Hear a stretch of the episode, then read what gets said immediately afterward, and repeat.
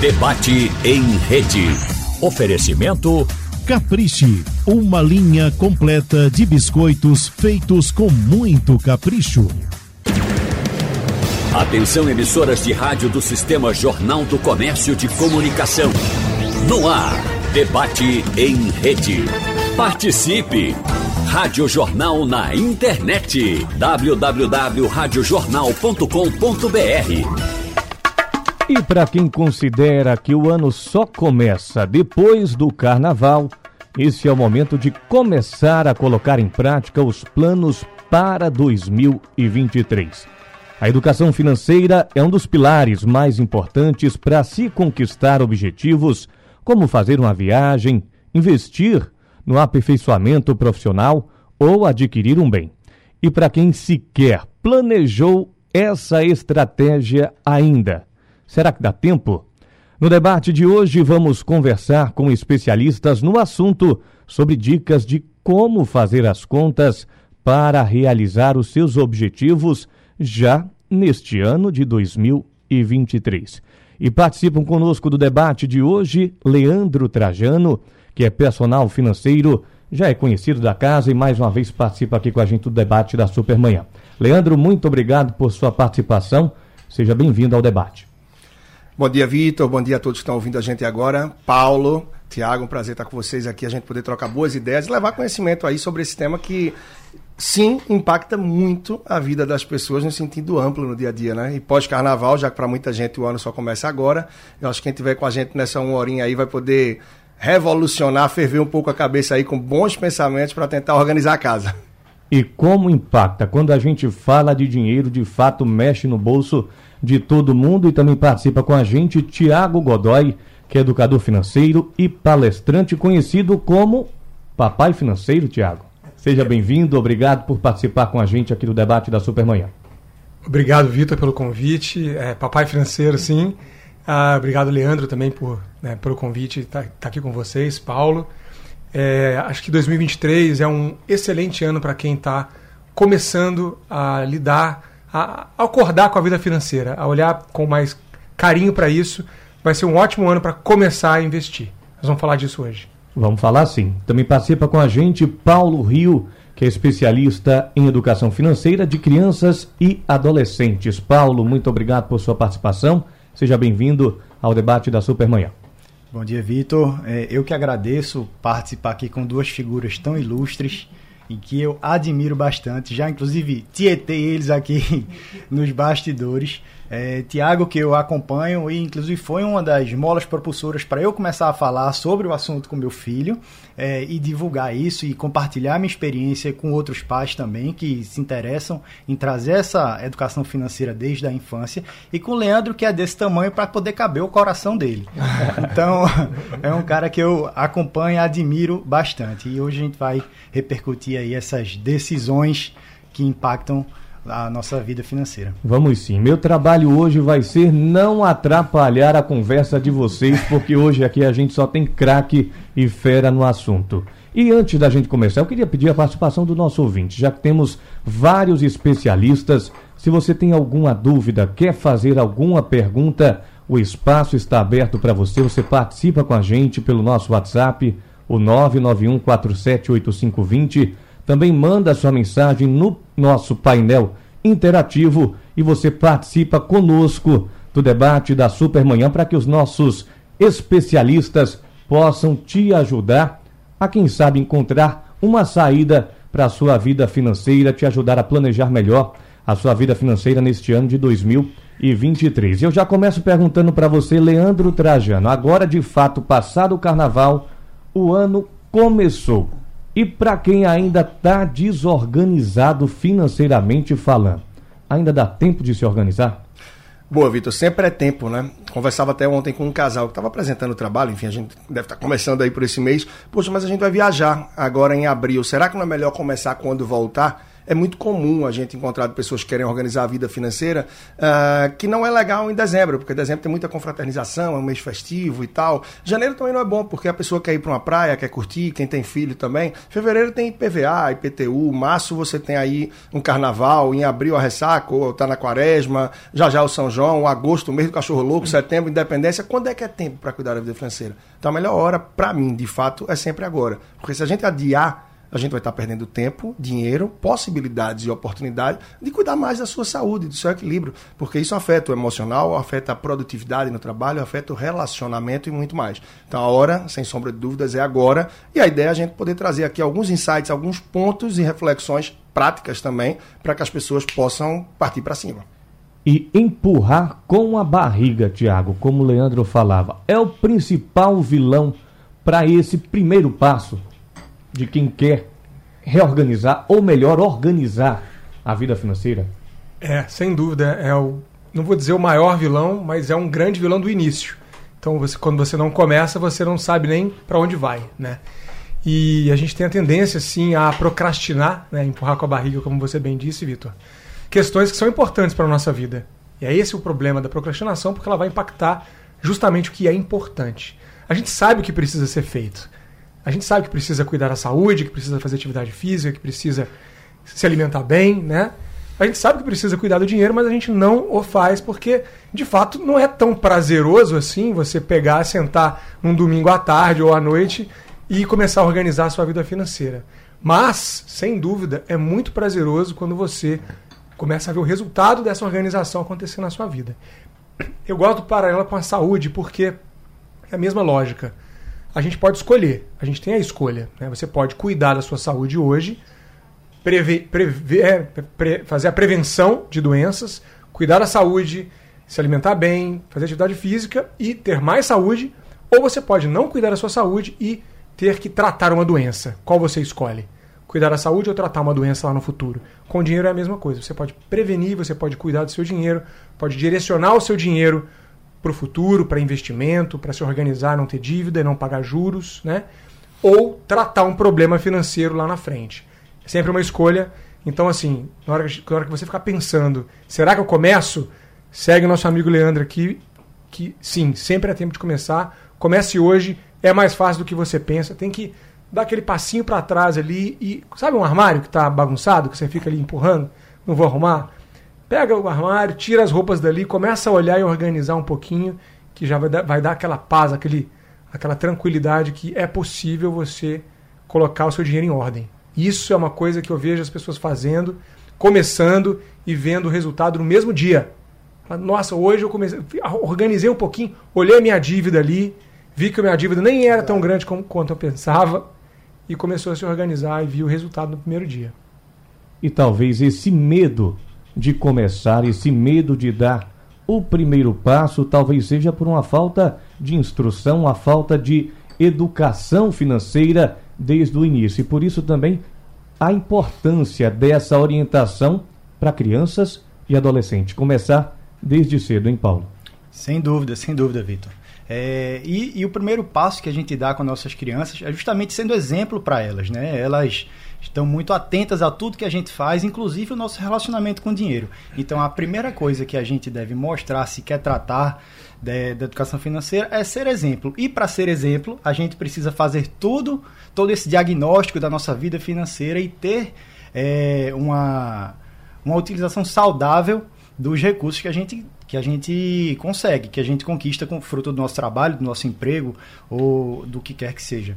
Então, é, as crianças, o primeiro passo é sempre esse, é ser o exemplo e aí a gente sendo o exemplo fica mais fácil. Até da gente administrar isso, fica mais fluido para passar para elas, sabe? Porque elas precisam da ludicidade que o adulto já, em tese, já não consegue naturalmente ter, né? Ele já é mais mais abstrato. A criança não consegue abstrair muito. Então a gente precisa ter essa linguagem para que elas possam entender o que a gente está querendo ensinar.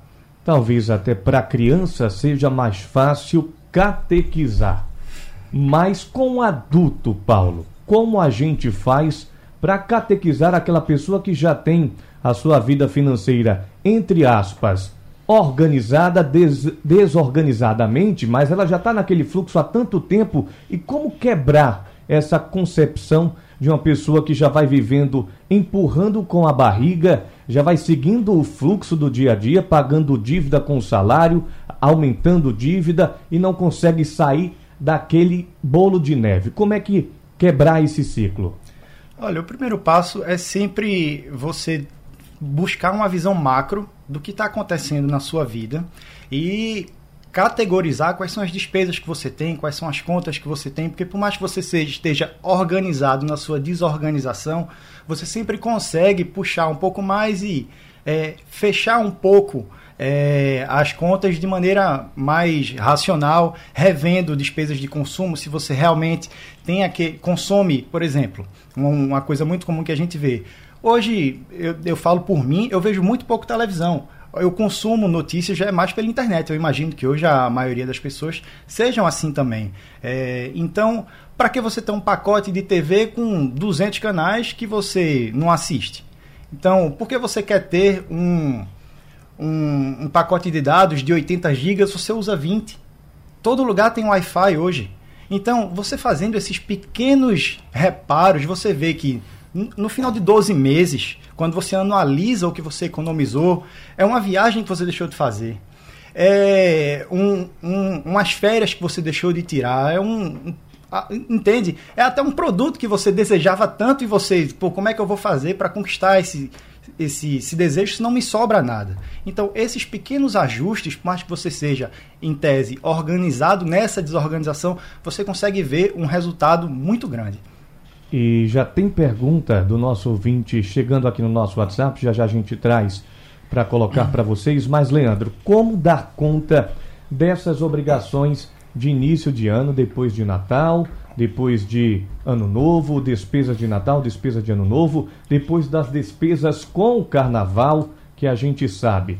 Vai lá, vem cá, você sai para curtir uma prévia, sair para curtir um bloco é um gasto que você tem com deslocamento, com alimentação, com refeição, com volta para casa, com remédio que você não está é, em mente para comprar mais que você precisa para curar uma ressaca. Enfim, como dar conta dessas despesas e ainda mais agora com essa retomada de festejos tão populares e que há muito tempo as pessoas estavam esperando essa volta. Como dar conta de IPVA, IPTU e ainda reorganizar essa vida financeira agora no início do ano civil. Pois é, bons insights, bons pontos, Vitor, porque, como estava falando o Paulo, uh, o que, é que acontece? As pessoas terminam por não dedicar tempo, muitas vezes, para ter esse pensamento de que eu posso mudar um pacote de TV, que eu posso adequar melhor seu trabalho, boa parte do dia no ambiente Wi-Fi, outra parte eu estou em casa, talvez eu não precise aquele pacote tão recheado de Wi-Fi, de dados, perdão. Mas o que é que acontece? Perde tempo. Você vai passar uma hora ligando ali para uma operadora e isso faz com que a gente adie certas decisões. Então, bate com aquele empurrar com a barriga, procrastinar, que estava falando também o Tiago.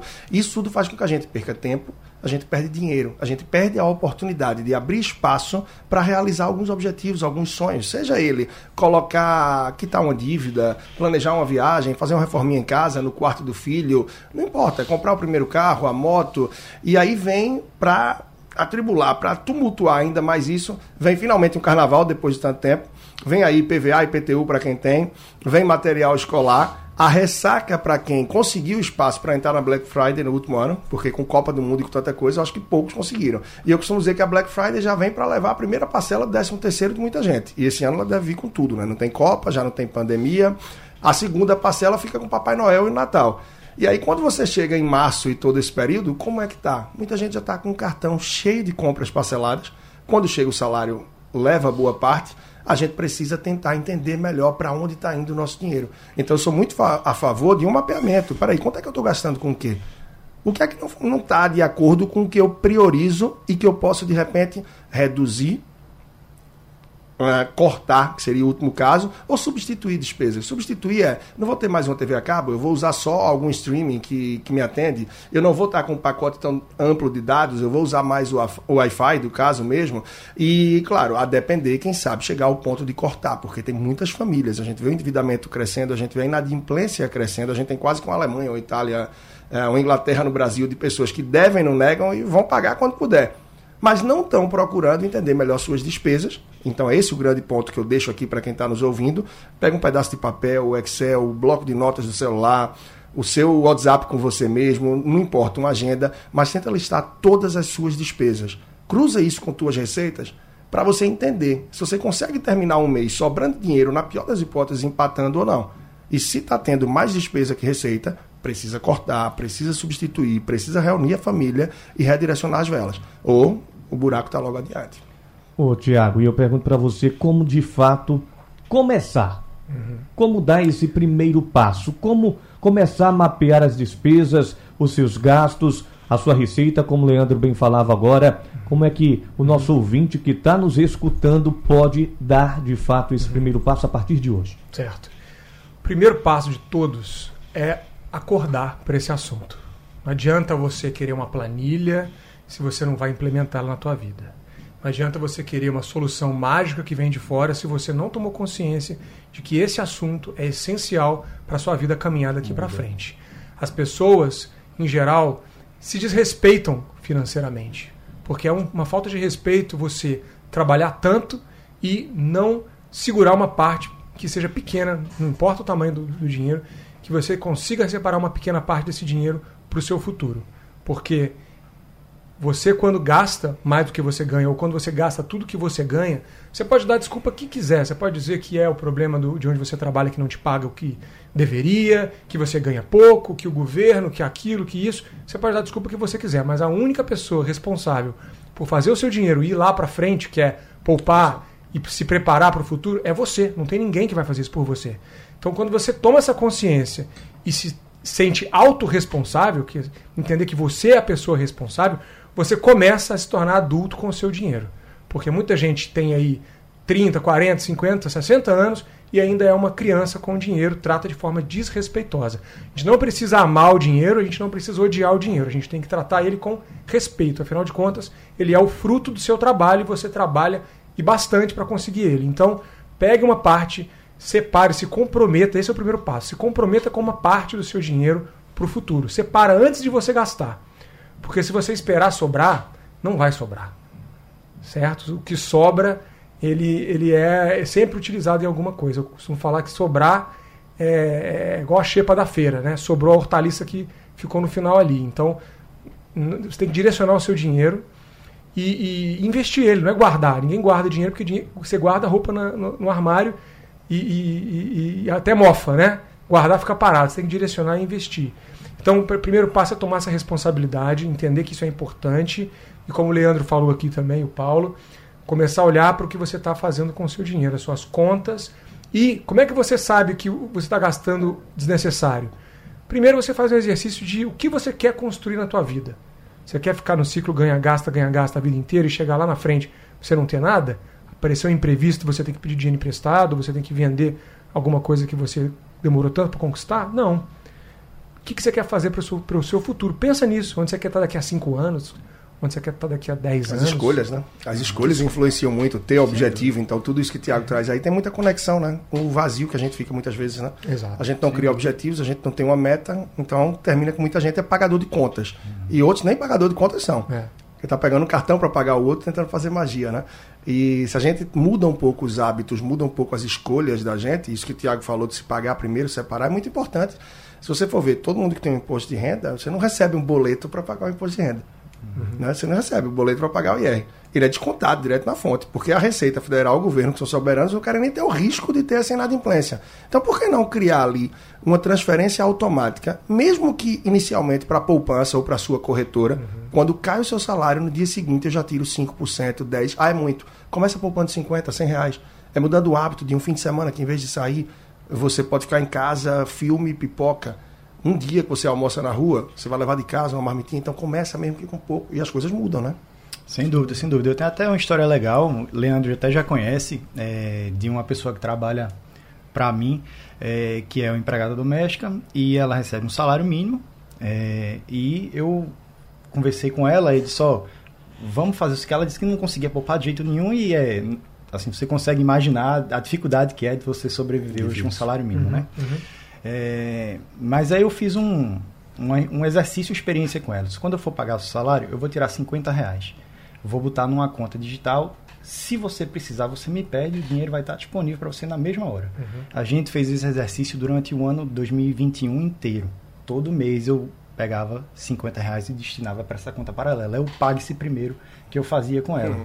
A gente fez isso com algumas diárias que ela fazia. Ela pegava, eu pagava 70%, os 30% eu guardava para ela. Chegando no fim do ano, ela a geladeira dela quebrou. E aí ela usou esse dinheiro que tinha guardado e a gente ainda esperou um pouco a Black Friday para comprar mais barato. Ela comprou a geladeira à vista. Ela não fez um boleto. Sensacional. Então você vê que é o hábito. Não, não faltou para ela, não faltou para ela. Se ela, ela continuando colocando esse dinheiro guardado ali, separando, é o boleto dela é aquele com ela. Ela não teria comprado esse, esse bem. Teria feito mais uma dívida. E esse exemplo que você traz, Paulo, nos faz pensar e refletir que a educação financeira é um exercício possível para todos. Né?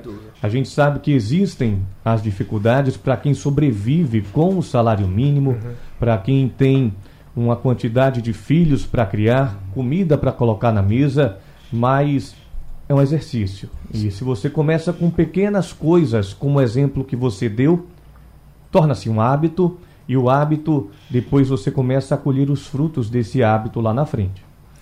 Uma coisa que eu, que eu costumo falar é que quando você está lidando com finanças e com o dinheiro, você não vai poder ser a mesma pessoa que você é. Porque você não vai esperar um resultado diferente fazendo as mesmas coisas. Então você naturalmente vai ter que vir a mudança de você. E realmente é um hábito e é um hábito que faz muito bem para o futuro.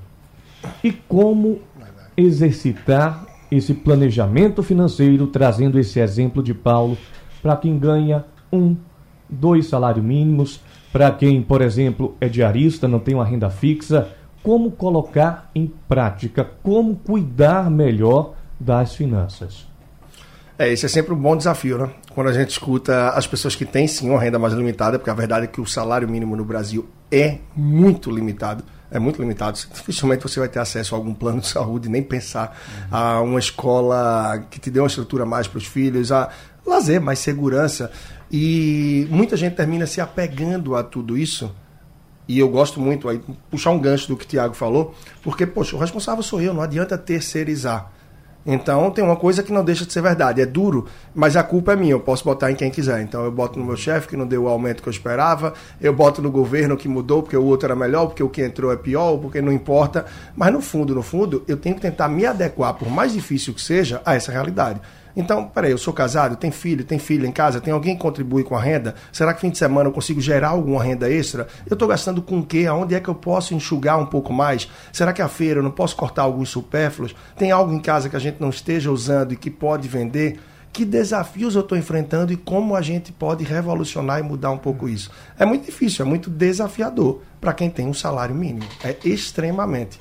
Não adianta a gente estar tá querendo falar aqui de magia com um salário que é limitado e que a gente vê que o crescimento não consegue acompanhar de fato a inflação, mas vai exigir ainda mais renúncias da pessoa no dia a dia e escolhas diferentes que façam ao máximo né, as despesas caber na receita para que poupe o mínimo possível para quando uma geladeira quebre, quando tem um remédio diferente para comprar, a pessoa tem um fôlego para não ampliar o hábito começar de botar tudo no cartão e quando a fatura já estiver alta, eu simplesmente parcelo e crio uma bola de neve aí que é sem fim, vem um verdadeiro avalanche, né?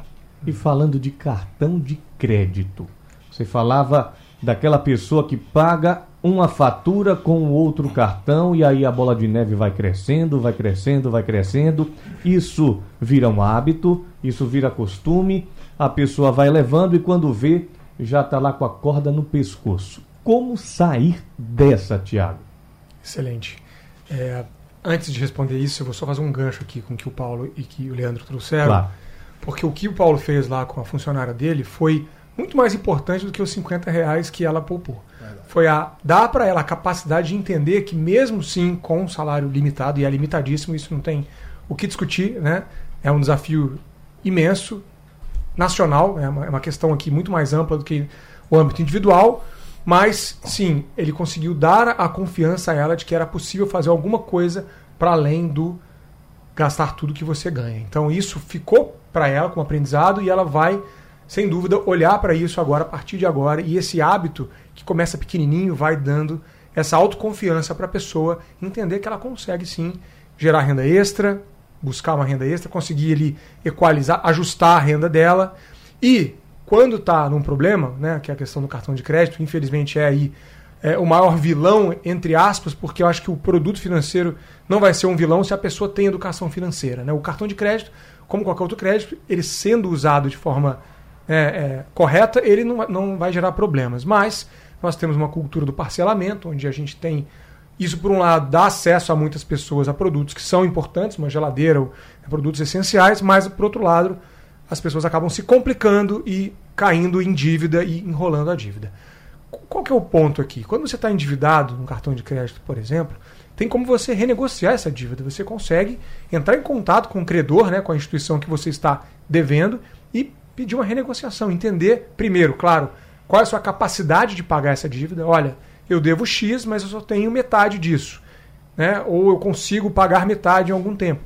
Tem que olhar, por isso que sempre essa, esse olhar para as suas finanças, entender quanto que você tem de renda líquida mesmo, né? que é o dinheiro disponível de verdade para você, e o quanto que você está gastando, é um trabalho contínuo. Não é uma coisa que você faz hoje e só vai fazendo que vem. Não, você faz pouco a pouco, todos os meses, um pouquinho, você vai ajustando isso, né? vai atualizando isso. Né? A gente atu... Responde uma coisa, Vitor. Quantas vezes você escova o dente? Com qual frequência você escova o seu dente?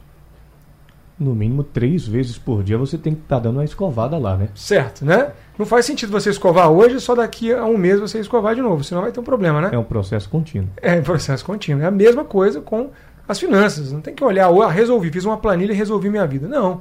Vai olhar hoje, vai olhar semana que vem um pouquinho. É um hábito que você vai gerando e acompanhando a sua, a, as suas finanças. Porque eu falo que dinheiro é igual criança. Se você não vigiar, ele some. Você tem que olhar. Tem que olhar o dinheiro.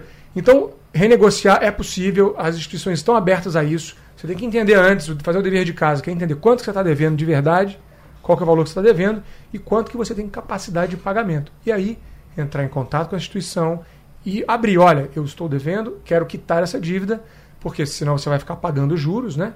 E aí você renegociar com o valor que você consegue. É claro que vai ter uma negociação, você tem que estar aberto a negociar, tem que ter, se abrir para isso, né?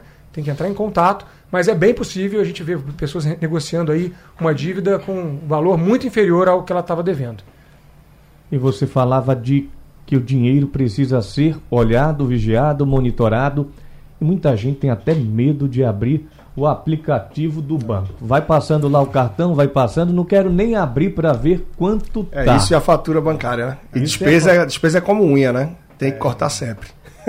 tem gente que espera. Tem, eu e se não corta, vai crescendo.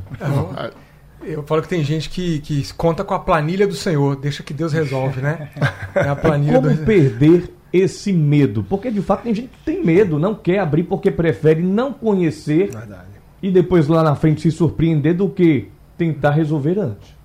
É, e isso é muito comum e triste ao mesmo tempo, né? Porque tem várias vezes que chega ali o meio do mês, eu nunca mais fiz isso, mas durante muito tempo fazia. Perguntava na rede social, né? Metade do mês, e aí, você já viu como é que tá a fatura do seu cartão? Já que a maioria das pessoas tem aí o vencimento entre dia 1 e 10. Uh, eh, e muita gente, impressionantemente, responde: Eu não quero nem ver. Vixe, Maria, não quero nem ver, não quero nem saber. Não adianta, porque entre 1 e 30 ela vai chegar. E se você tomar o susto agora, quem sabe você já não pisa um pouco no freio, porque entendeu que o negócio já está muito além da tua capacidade e você começa a refletir melhor as despesas. Então muita gente não quer olhar o extrato, não quer olhar uma fatura do cartão e quando cai o salário está à espera de um milagre. E aí é cheque especial, parcelamento de fatura, e a gente tem aí esse índice altíssimo que a gente falou, né? De tá em ordem de 75% de endividamento, inadimplência em 35% praticamente. É, é muito pesado tudo isso. E muito se deve ao comportamento, às escolhas e a essa falta de interesse de encarar de frente o problema e saber que o responsável sim sou eu. E que se eu não parar, ninguém vai fazer isso por mim. Você falava aí do, do da fatura daquela pessoa que recebe no final do mês, a fatura vai fechando, aí chega uma mensagem do aplicativo do banco do cartão de crédito. Hoje é o melhor dia para você comprar. E aí? Dá para acreditar nessa? É isso e o a gente tá quase na hora do almoço, né? Quem olhar o celular e tiver aplicativos aí de entrega de alimentos, já já vai estar dizendo que tem um vale de 10 reais hoje, né? Tem um voucher, hoje a entrega é grátis. Hoje é então, sexta-feira. Hoje é sexta, sextou desde já, é. então a gente tem muito incentivo o tempo todo para gastar mais, para consumir mais. Dificilmente você vai ouvir o que a gente está falando aqui. Para, pensa, reflete, poupa. Vai que amanhã eu não estou vivo, eu já falo isso, eu já falo não, né? Se fosse no meu caso, eu já ia falar isso há uns 30 anos, até um pouquinho mais. Mas o que é que eu quero dizer? Sim, amanhã a gente deve estar vivo. Sim, você vai ter obrigações a pagar. Quando é que a gente vai despertar de uma vez por todas para entender, puxar o freio e se organizar? Muita gente espera o milagre de ganhar na Mega Sena, o aumento que não vem, e as coisas vão fluindo escorrendo pelas mãos e o descontrole vem, as dívidas junto e o negócio fica difícil. Te ajudando a começar a organizar a sua vida financeira Neste ano de 2023, depois do carnaval de fato, o ano começa, as contas continuam chegando e é preciso pagar. Participam conosco Leandro Trajano, Tiago Godoy e Paulo Rio, especialistas financeiros. E a gente tem a participação do nosso ouvinte, você participando com a gente no 991478520. Vamos ouvir agora a pergunta da Gorete de Casa Amarela. Dia Rádio Jornal. Sobre o debate de hoje, eu gostaria de saber como juntar dinheiro ganhando apenas um salário mínimo, pagando aluguel, água, luz, internet, roupa, alimentação, remédio, que eventualmente pode vir a precisar, entre outras coisas, né? Entre outras eventualidades que acontecem no dia a dia, a gente precisa de dinheiro para isso. É, como fazer? Tá aí a pergunta de Gorete. Obrigado, Gorete, por sua participação. Quem começa ajudando a nossa ouvinte? Bom, primeiro reconhecer né, o que a Gorete está falando. É um desafio enorme. Porque a gente pode falar que é bonito que a gente fala, é real, se a pessoa realmente mergulhar é real. Mas para quem vive a realidade do salário mínimo, é muito mais profundo, muito mais desafiador. Eu acho que primeiro, Gorete, é pensar, diante disso que você trouxe, é, seja do aluguel, do remédio, de um material, da roupa, essa roupa, peraí, será que dá para compensar para eu segurar um pouco? Quando é que realmente eu vou precisar comprar? Será que algumas roupas que ainda estão no estado razoável, eu não posso juntar com um vizinho, uma vizinha, um colega de trabalho e de repente numa rede social, no grupo de WhatsApp, fazer um bazar e vender algumas roupas para que eu gere uma renda extra e com essa renda extra eu estou apto a comprar as próximas roupas? Será que para ampliar esse salário mínimo não tem alguma habilidade que você aprendeu e se for possível desse seu trabalho ou de um bolo que você sabe fazer, uh, de algo que você possa contribuir para gerar uma renda e ampliar um pouco pouco para te dar um fôlego mais? Como é que está a participação do parceiro em casa ou do filho, da filha? O que é que tem de possibilidade para que vocês, conversando mais, possam redirecionar para que remem no mesmo barco, estando mais conscientes das despesas e da receita, para tentar virar um pouco esse placar que quem ganha o salário mínimo já sai todo mês praticamente perdendo por causa da inflação e da realidade que a gente vive. Como é que a gente pode ajudar nosso ouvinte, Tiago? Acho que complementando aqui o que o Leandro falou, porque acho que quem está na realidade do salário mínimo realmente é, é, é, já é uma grande gestora do lar, porque viver com o salário mínimo é um desafio diário, né? A gente fez um trabalho, fiz um trabalho de quatro anos com um projeto para mulheres de baixa renda no Brasil inteiro, é, e a gente fez uma etnografia, né? a gente estudou os, os, comportamentos e desenvolveu algumas metodologias para né, ajudar ali a pessoa a se organizar. E a gente percebeu que dá para você ter, né, quando você olha para os pequenos valores, muito pequenos valores, você consegue dia após dia ter um pequeno valor que você vai acumulando ali. Mas, mesmo assim, o salário mínimo ele tem um, ele tem um grande limitador. Né? E aí eu entro no que o Leandro falou, que é o seguinte: talvez você possa olhar para você pensar em qualquer alternativa de gerar renda. Né? Acho que olhar para uma habilidade que você, que você tem, alguma coisa que você gosta de fazer, né? e se colocar para fazer isso, mesmo que seja um pequeno valor, mas entendendo assim, hoje você vive com esse salário mínimo, certo? Se você colocar esse pequeno projeto aí na tua casa de gerar uma renda extra no fim de semana ou com pessoas que você conhece que podem te ajudar, esse dinheiro extra você colocar para guardar para o futuro, para você investir para o seu futuro. Então, esse projetinho pode começar a dar essa autonomia para você de conquistar que seja um pouquinho a cada mês mas gerando um pouco de renda extra e o que vai né, ter ali essa, esse pouco a pouco que vai pingando. E aí você pode, por exemplo, nessa renda extra, né, vamos supor que você vai começar a fazer salgado. Fazer salgado para vender né, no seu trabalho ou fazer vender no seu bairro.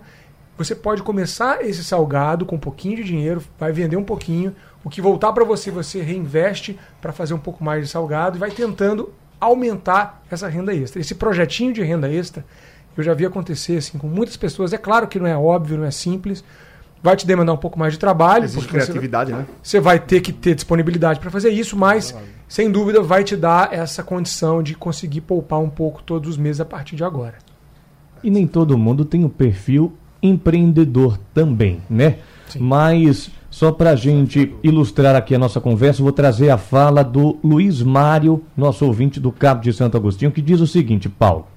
Eu considero o cartão de crédito um agiota oficial.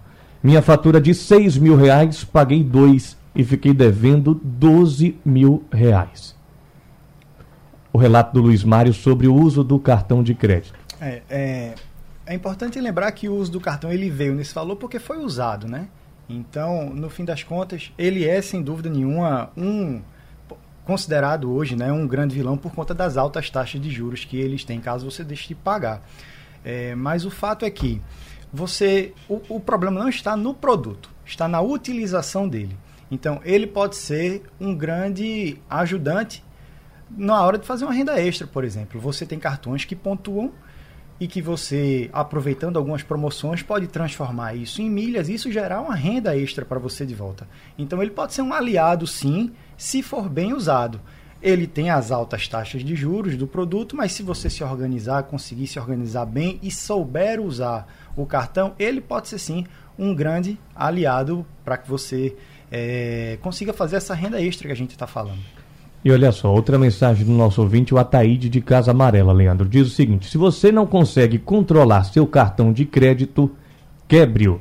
Foi o que eu fiz e sou feliz há 25 anos. Mais uma vez aí a gente vê a clareza, né? Escolhas. É, de vez em quando eu encontro algum casal ou alguém que me diz, olha, eu não uso cartão de crédito. E normalmente, quando a pessoa diz que não usa, eu respeito extremamente. Eu tenho um respeito realmente diferenciado, porque aquela pessoa atingiu um nível de maturidade que ela viu que não sabe lidar com o cartão e que não tem nenhum problema nisso. É muito mais é, limitador e um mundo real quando eu recebo, não importa, X, Y, Z, e eu só uso débito, espécie ou Pix, porque eu olho na minha conta e eu sei até onde eu posso ir. E se você zerar o seu cheque especial, então, aí você sabe que não pode nem botar o pé na lama. Porque tem gente que ainda diz, né? Tem gerente de banco que ainda diz, não, você tem que ter um cheque especial, não é obrigação. Você pode zerar sim. As formas mais fáceis da gente tomar crédito são as mais caras. Então, o cheque especial tem os juros muito altos. Cartão de crédito é um cartão que o nome já diz, é um crédito. Você está usando dinheiro que não é seu. Se você não pagar, se prepare. A bola de neve vem mais uma vez aí, 12 a 15% de juros ao mês. É pesadíssimo. Então, decisões como essa de cortar, se desfazer de um cartão de crédito, eu acho que são muito corajosas e costumam sim trazer resultados muito eficazes. Tiago falava mais, mais cedo sobre o projeto que ele fez com algumas mulheres é, aqui no país é, que ganham até um salário mínimo, né? E a gente falava aqui fora do ar no intervalo da dificuldade, do desafio da implantação, da conscientização sobre educação financeira em um país onde nem a educação de base a gente consegue garantir para a nossa população. É, a gente tem um desafio gigante, que é a educação, e só vamos ser um país de fato próspero, no sentido da palavra, quando a gente tiver uma educação de qualidade e acessível para toda a população. Isso é um lugar comum, mas que a gente tem que falar sempre, porque não tem como. Gerar renda é uma parte muito importante desse processo como um todo é, a gente fala sobre letramento financeiro, que é basicamente você a pessoa entender o mínimo é, necessário para ela conseguir exercer a cidadania financeira dela, porque é sobre isso que se trata. Você saber como funciona minimamente o sistema bancário, uma taxa de juros, né, a inflação, o crédito. Esses são conhecimentos que vão te dar autonomia para você ser um cidadão melhor, para você ter uma, uma vida financeira mais digna. Então, sim, temos um desafio de educação que precisa ser feito por parte das políticas públicas, porque não tem como mudar se não for via política pública. Então, tem uma responsabilidade muito grande a gente investir e fazer esse dinheiro chegar melhor na ponta também na educação. Mas, voltando aqui, a gente tem uma responsabilidade nossa individual e, claro, de novo, a renda ela, ele é um limitador, o salário mínimo é um grande limitador. Mas o que a gente pode fazer para mudar isso como indivíduo? Porque esperar o lado de lá mudar pode demorar muito tempo e a gente talvez não tenha o tempo suficiente para poder ver isso acontecendo. Então, o nosso trabalho, né, como educa educadores financeiros e pessoas que estão envolvidas com esse assunto, é de levar essa conscientização para a pessoa buscar a mudança, seja por fazer uma renda maior, seja por é, aprender a usar essa renda de forma mais inteligente, né, tendo um pouco mais de consciência, olhando para produtos como um cartão de crédito com muita cautela, né, e para não né, o, o, outro lado, né? Às vezes você vê pessoa com cinco cartões de crédito devendo em cinco, ou pegando um crédito ali né, com juros altíssimos, nem sabendo quanto de juros ela está pegando de crédito. Né? Isso é muito prejudicial, é uma. Né, é, é, realmente é, é, um problema muito grande que a gente tem em levar esse, tem, tem que levar esse conhecimento para as pessoas. E aí, esse projeto que a gente fez né, na época com, né, com Bolsa Família lá atrás, baixíssima renda, as, as mulheres a gente conseguiu mostrar que, com um pouco de educação financeira, metodologia direcionada para essas mulheres, elas conseguiram melhorar a sua condição, poupar um pouquinho, olhar para o futuro. Tem uma coisa muito importante com a, quando a gente fala de dinheiro, é esse horizonte temporal. O que, que, que, é isso? É você olhar um pouco mais para o futuro, conseguir planejar um pouquinho o seu futuro e abrir mão de algumas coisas hoje para que você tenha uma qualidade de vida melhor no futuro. Não é algo simples, é sempre melhor você usar o dinheiro hoje, é sempre melhor você comer um alimento, né, uma pizza hoje do que comer uma salada, a gente não tem dúvida disso, né? Não vamos ser hipócritas, mas é realmente possível quando você vê o horizonte, quando você essa esse trabalho que o Paulo fez. Quando a funcionária dele viu que é possível ter um pouquinho de renda no futuro, ela aumentou o horizonte temporal dela, ela aumentou a capacidade dela de enxergar que tem uma saída e depende um pouco dela também. Então, o nosso trabalho é reforçar essa mensagem e levar para as pessoas que é possível. Para todos é possível. É diferente para todo mundo, cada um tem sua realidade, mas é possível e está dentro da gente também buscar essa melhoria. Muitas perguntas dos nossos ouvintes, o nosso tempo já está chegando ao fim, mas vamos correr aqui para tentar responder o máximo de perguntas. Vamos com a nossa primeira. Bom dia, Rádio Jornal. Gostei muito do assunto de hoje e eu gostaria que os nossos especialistas falassem sobre crédito consignado. Eu noto que muitos dos nossos idosos são bem suscetíveis e acham normal pegar crédito consignado. Vocês poderiam falar? Obrigada. Tiago Godoy. Virou uma cultura né, do crédito consignado. A gente teve até no ano passado o crédito consignado com auxílio, né, uma coisa que, é, na minha visão, não, não ajudou ninguém. Pelo contrário, e eu acho que como qualquer crédito, né, o consignado, qual a questão do consignado? Ele é, em tese, um crédito mais barato porque ele está ali sendo descontado diretamente na fonte, então ele vai ter uma taxa de juros menor. Porém, como qualquer tipo de crédito, você precisa ter um planejamento para poder tomar um crédito. Porque muita gente pega o crédito consignado aqui para fazer alguma coisa imediatista e fica com a renda presa todos os meses e deixa de pagar. Então fica devendo do outro lado. Não adianta nada você pegar um crédito aqui de um lado e ficar devendo do outro lado. Esse é o problema. E quando você começa a fazer isso de forma recorrente, como parte da sua rotina, entra numa bola de neve que a gente falou aqui, que é você ficar devendo, devendo a vida inteira. Qual que é o problema de dever a vida inteira? Você vai pagar juros. O que, que é o juros? É o aluguel de um dinheiro que você não tem, como a gente já falou aqui hoje. Então, pagar um aluguel de um dinheiro que você não tem é ficar passando o seu dinheiro, perdendo dinheiro na prática, né? E dando dinheiro para pagar esse aluguel do dinheiro que você não tem. Então, tem que ter muito cuidado. Qual que, é, qual que é o objetivo desse crédito? Ah, porque o crédito é mais barato, ou que está mais fácil pegar, eu vou pegar? Não. Por que, que você vai fazer esse crédito? É, é alguma situação que você precisa do dinheiro? É alguma coisa que realmente é emergencial? Se for, sim, vale a pena porque é um crédito em tese mais barato. Então, você vai conseguir uma taxa menor e aí você vai conseguir solucionar um problema né, por, por uma questão ali né, de, de um crédito mais barato. Mas pegar por pegar, porque está disponível, uhum. pode ser uma grande bola de neve na tua vida. Então tem muito cuidado, gente. Qualquer tipo de empréstimo, crédito, o Leandro falou aqui, né, quanto, mais quanto mais fácil pegar esse crédito, mais caro ele se torna. Né, porque é isso que é assim que funciona. Se não tem uma análise de crédito antes, é porque vai, vai custar o risco de você não pagar. O custo desse risco é o custo dos juros. Então tem que ter sempre esse cuidado, analisar a situação e decidir com essa clareza, tá? Essa aí foi a pergunta da Vilma Lira de Boa Viagem e vamos com mais uma participação do nosso ouvinte aqui no debate da Supermanhã. Bom dia, Rádio Jornal. Sobre o debate de hoje, eu quero parabenizar os participantes e a Rádio Jornal pelo tema. Eu quero saber o seguinte: eu estou com mil reais para investir. Eu vou comprar ações da Taesa que vão me dar, além do aumento eh, das ações, eu vou lucrar e vou lucrar também com dividendos anualmente, ou invisto no Tesouro Selic, que é isento de imposto de renda.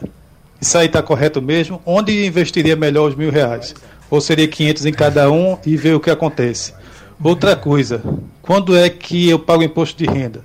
Nos dividendos, quando eu vendo a ação ou no resgate também do Tesouro Direto? Eu queria que vocês explanassem um pouco sobre essas duas formas de ações que são muito propagadas aí, né? Investir em ações de empresas que geram dividendos, onde a gente ganha duas vezes, e também no Tesouro Direto Selic, que paga acima da inflação. E aí, quem pode responder a gente, Paulo, rapidinho, em um minuto? Quem pode? Seria até um assunto que Tiago tem um gabarito maior para falar, mas assim, indicação de investimento é algo muito pessoal, é algo que vai a partir da realidade ou do seu objetivo, momento, da né? sua necessidade. Exato. Então, se você está em dúvida, é que seja melhor numa renda fixa, num tesouro direto, que você pelo menos está tá garantido em relação à variação da, do dinheiro ali. Então, é, investir em ações é sim uma forma de você é, receber dividendos e viver de renda passiva para o longo prazo, mas é preciso que você estude e conheça do business, conheça da empresa, saiba o que de fato ela faz, como ela gera renda, se ela gera lucro e tome suas decisões com base no seu objetivo, na sua realidade e no seu conhecimento também. Perfeito, Paulo. Nosso tempo está chegando ao fim, mas eu queria, Leandro, que você contasse bem rapidinho para a gente uma experiência que você teve e que nos faz ter certeza e perceber que a educação financeira é possível para todas as pessoas. Você teve uma experiência com pessoas em situação de Isso. rua, não foi? Isso, falando bem rapidinho aqui, a gente está na reta final, uh, conversava no intervalo sobre uma experiência que eu tive, onde, através de uma ONG Samaritanos, a gente estava fazendo um curso preparando, desenvolvendo pessoas em situação de rua, moradores de rua. E a minha responsabilidade, claro, era a área de educação financeira. E no dado momento das duas noites que eu tive com eles, a gente pegou um pedaço de papel para cada um e eles estavam fazendo um orçamento ali. Com que despesas eles veriam que era possível ter uma vida digna, uma vida mais tranquila diante de tantos desafios de quem mora na rua. E eu me lembro que uma determinada pessoa, que marcou muito, deu um pulo de repente, porque ele viu que com 800 reais ele ia ter tudo o que precisava para virar de vida. E ele estava entrando no emprego que ia receber o salário mínimo. Então sempre é muito desafiador, mas a gente precisa ter a cabeça no lugar, respirar e se adequar para ver como é possível equilibrar um pouco melhor as coisas. Deixando bem rapidinho aí meu Instagram, contato para quem puder acompanhar, quem quiser ver algo mais na área, personal financeiro, para que a gente possa estar junto. E sempre tem as colunas aqui toda terça-feira às 14h45 também na Rádio Jornal. E você, Tiago, onde as pessoas podem te encontrar? Instagram e LinkedIn Papai Financeiro. Paulo Rio, onde as Oi. pessoas podem te encontrar? No Instagram é eu.paulorio e lá eu vou compartilhar as experiências que eu venho tendo com meu filho em relação à educação financeira que a gente trabalha desde o início. E olha só, a gente recebeu tanta mensagem, tanta participação dos nossos ouvintes e eu já queria deixar aqui combinado com vocês para a gente marcar um outro debate sobre educação financeira para a gente acabar de tirar as dúvidas dos nossos ouvintes, dos ouvintes da Rádio Jornal. Combinado? Combinadíssimo. Beleza, vamos lá. E a você que nos escuta, muito obrigado por sua companhia, por sua audiência. Obrigado aos nossos convidados, Leandro Trajano, Tiago Godoy e Paulo Rio. Uma boa tarde para você. Forte abraço. Até a próxima. Sugestão ou comentário sobre o programa que você acaba de ouvir, envie para o nosso WhatsApp 99147 8520.